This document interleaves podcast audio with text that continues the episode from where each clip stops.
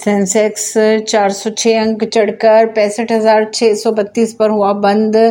उन्नीस हज़ार पाँच सौ के पार पहुँचा निफ्टी भी। बीएसई का सेंसेक्स गुरुवार को चार सौ पाँच दशमलव तिरानवे अंक चढ़कर पैंसठ हज़ार छह सौ इकतीस दशमलव सत्तावन पर बंद हुआ, जबकि एन एस उन्नीस हज़ार पाँच सौ पैंतालीस दशमलव पचहत्तर पर बंद हुआ। सेंसेक्स की तीस कंपनियों में से तेईस कंपनियों के शेयर में देखी तेज़ी।